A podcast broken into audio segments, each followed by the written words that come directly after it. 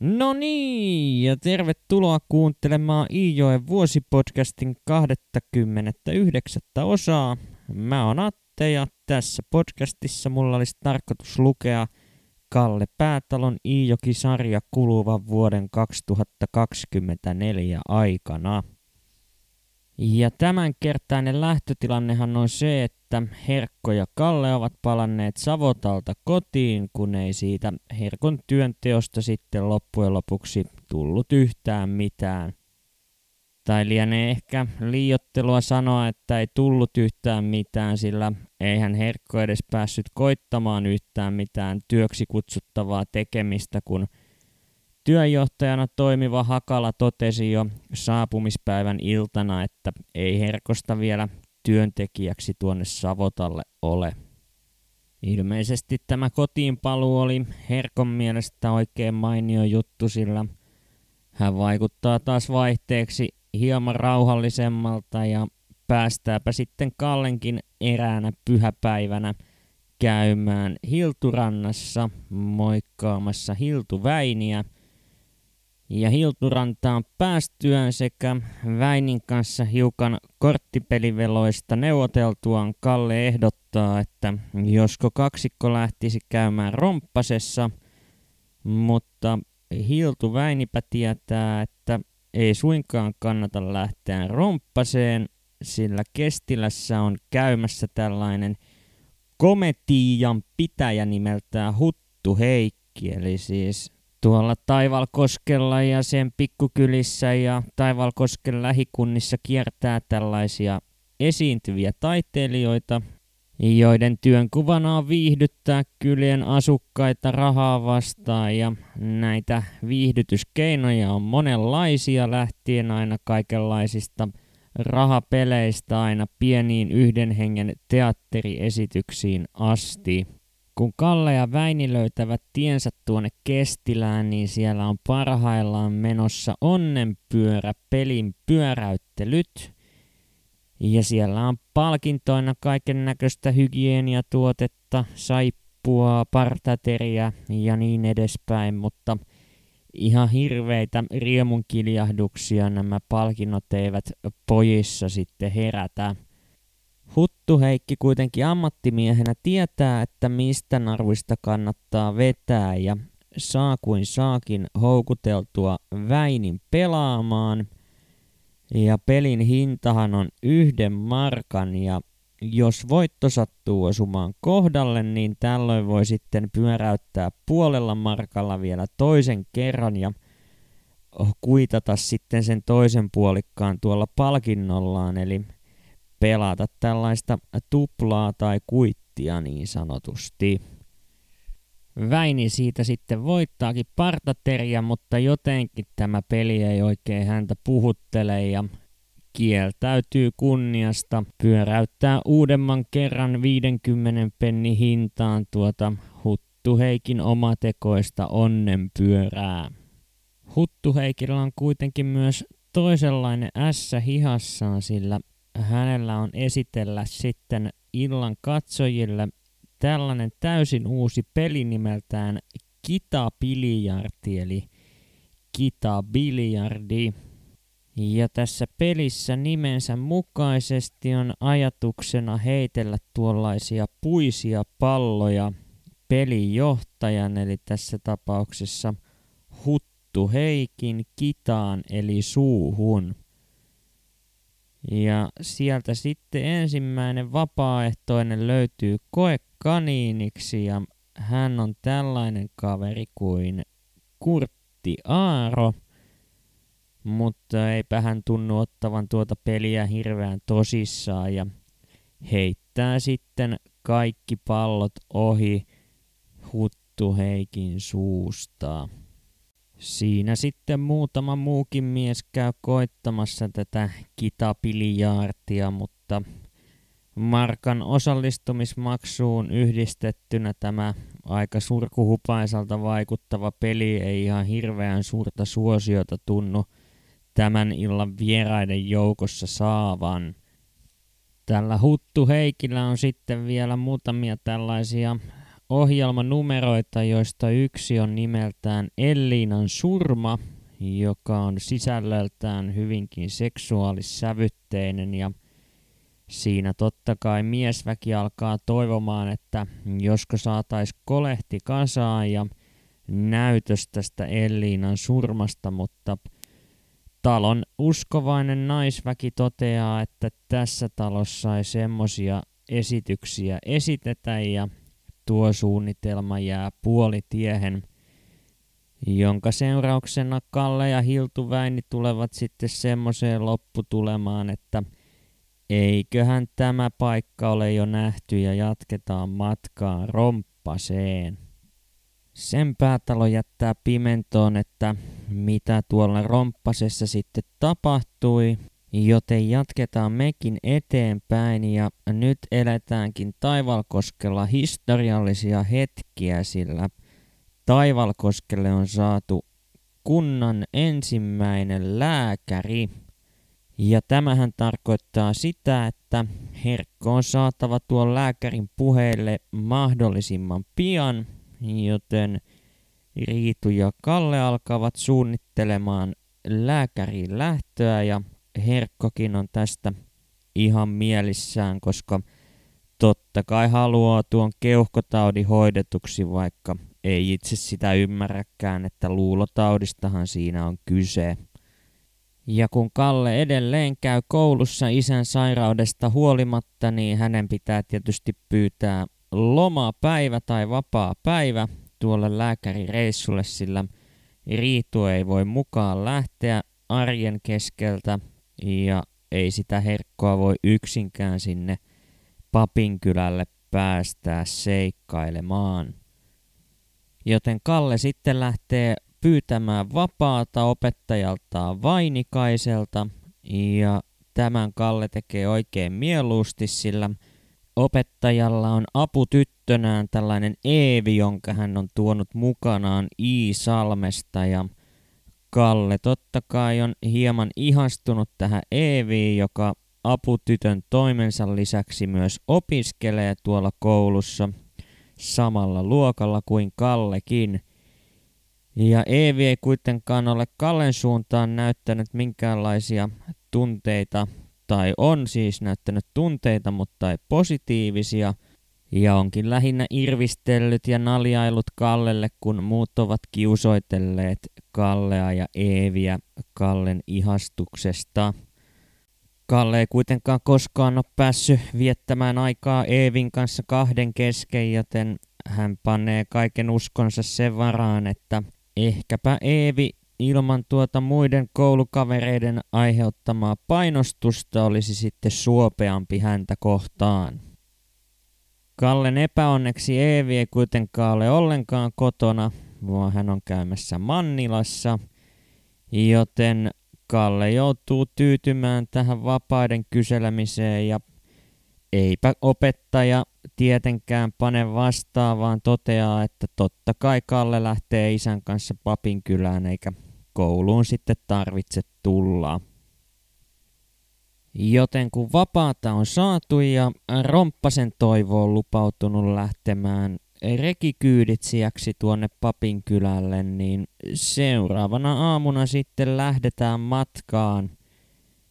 Ja lienee paikallaan todeta, että vaikka tässä Herkon terveyttä ajatellaankin, niin Riitu on myös ilmoittanut, että tuolla Papinkylän reissulla Herkon pitää maksaa velkansa Karvo Aarolle, eli Karvosen kauppiaalle, joka myös Lehonporvarin nimellä on välillä kirjassa vilahdellut. Velkaa on 400 markkaa ja Riitu vaatii, että se tulee maksaa kokonaan ja vähähän se pistää Herkon totta kai irvistelemään, mutta hän tähän vaatimukseen myöntyy. Ja Riitu sitten vielä haluaa erikseen puhua Kallen kanssa kahdestaan tästä asiasta ja vannottaa, että Kallen tulee pitää huolta siitä, että tuo velka tulee kokonaan maksetuksi. Todella kovasta pakkasesta huolimatta matka tuonne Papinkylälle sujuu ihan vaivattomasti ja ongelmitta. Ja siellä sitten painellaankin saman tien sairastupaan, jonka virkaa toimittaa tuo Karvosen matkailija Pirtti, jossa Kalle yöpyi tuolloin, kun oli herkon lääkettä noutamassa apteekista. Ja kun lääkäri on kerran papinkylälle saatu, niin taivalkoskelaisethan ovat ottaneet hänet omakseen saman tien ja tuolla sairastuvalla onkin aika paljon sairaita ihmisiä potemassa vaivoja ja odottamassa pääsyä tuonne vastaanotolle.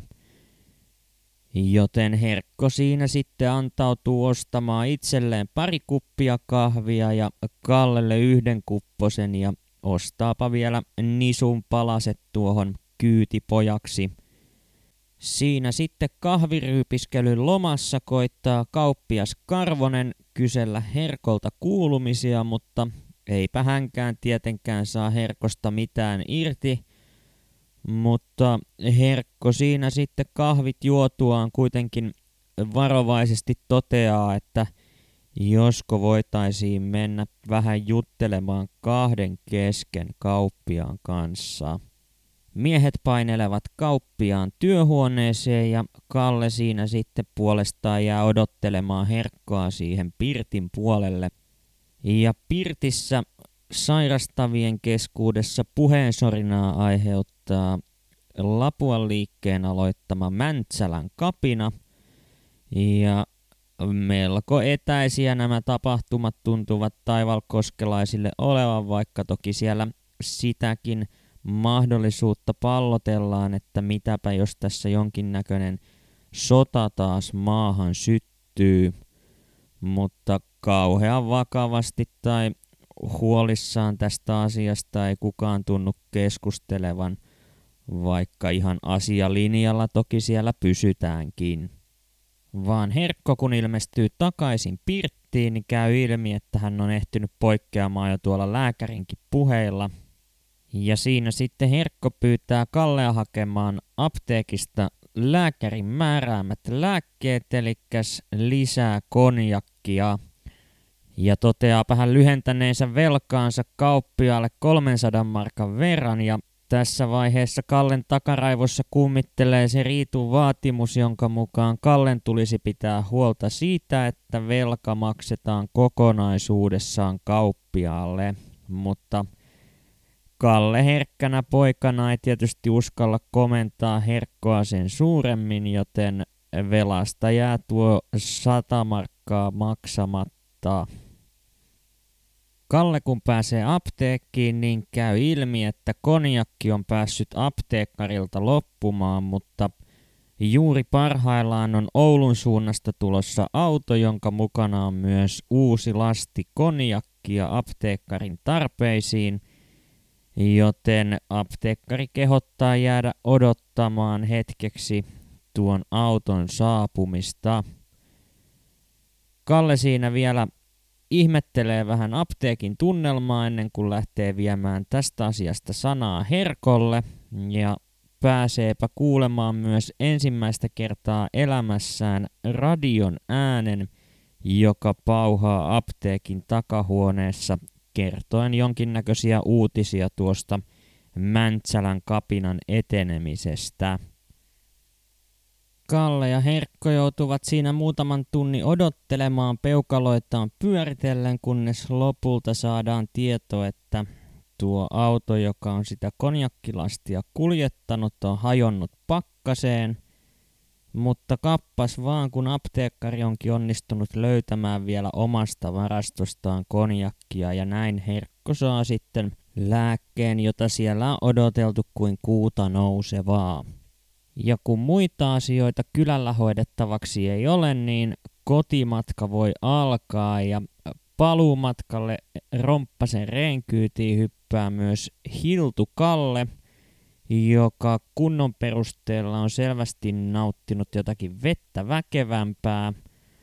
Mutta kuunnellaanpa sitten katkelma kunnan jauhojen sivuilta 220 ja 221, jossa sitten vähän ihmetellään tuota Hiltukalle meininkiä. Kaima oli tosiaankin keveissä kamppeissa siinä pakkasessa. Jatsarit jalassa ja yläpäässä puvun takki paksuimpana vaatteena. Toivolla ei ollut matkassaan ylimääräistä rekiturkkia, eikä kaima mahtunut peittojen alle. Siksi Kallen oli noustava jalanviljaan paitsi Kaakkurin vaaran, Kaalottimen, Haapavaaran ja Isonkummun vastasissa, vähän väliä myös tasaisilla ja myötäleissä. Hän olisi joutunut juoksemaan ja hyppäämään riivattua vieläkin enemmän, ellei hänellä olisi ollut millä vahvistaa sisäpuolista tikkuria. Heti alkumatkasta Kalle veti housunliitinkinsä alta litran lekun, jonka kirkas pelti välähteli jatkuvasti tihenevän tähtikaton alla. Pääsin vielä Oulussa ostamaan ehtaa virolaista, Kalle sanoi, ja avattuaan ilkeästi kirskahtavan korkin työnsi lekun isän kasvojen eteen. Otahan hemma, lämmikettä. Tämä mahtaa ollakin viimeisiä kertoja, kun pääsi pirtuleku haltijaksi. Niin, valtio aukasi alkoholiliikkeen ovet huhtikuun viides päivä, sanoi Toivo väliin. Isä ei meinannutkaan nostaa käsiään peiton alta, puistautteli vain päätään ja sanoi, en minä perusta semmosista aineista.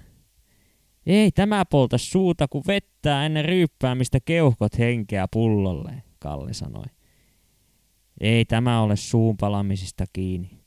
Minä vai on tehnyt kääntymisen isoissa asioissa. No se, onhan sen tiennytkin. Tässähän ei ole silloin mieltä väärää. Minä olen seurannut läheltä uskovaisten elämää, enkä yhyn niihin, jotka uskoa pilkkaavat. Mutta ethän pahaa tykkää, jos minä otan ja tarjoan kyytimiehelle. Sitähän kun ollaan tämän toivon kanssa naapuria. Mitä minä siitä? Jokainen hoitaa omat asiansa isä sanoi, ja tähtien paljoutta tuijotellen jatkoi. Nämä henkiset asiat on itse kunhin ratkaistava niin kuin parhaalta tuntuu. Toivo, samoin kuin Kaimani, eivät ottaneet enää montaa ryyppyä sen matkan aikana. Pirtulekku oli viimeinen, jonka näin, vaikka oli niitä siihen asti sen elämäni aikana katsellut vähän väliä. Meillä pistelehtineet kiantalaiset olivat lähes poikkeuksetta nostaneet pontikalla täytetyn lekun äidin kattamaan atima pöytään. Joskus olivat myös Mäkelän tansseista kylää kiertämään lähteneet päityneet rymynneet kallioniemeen, keitättäneet äidillä kahvit ja tehneet sitten pirtulomppeja lekuistaan.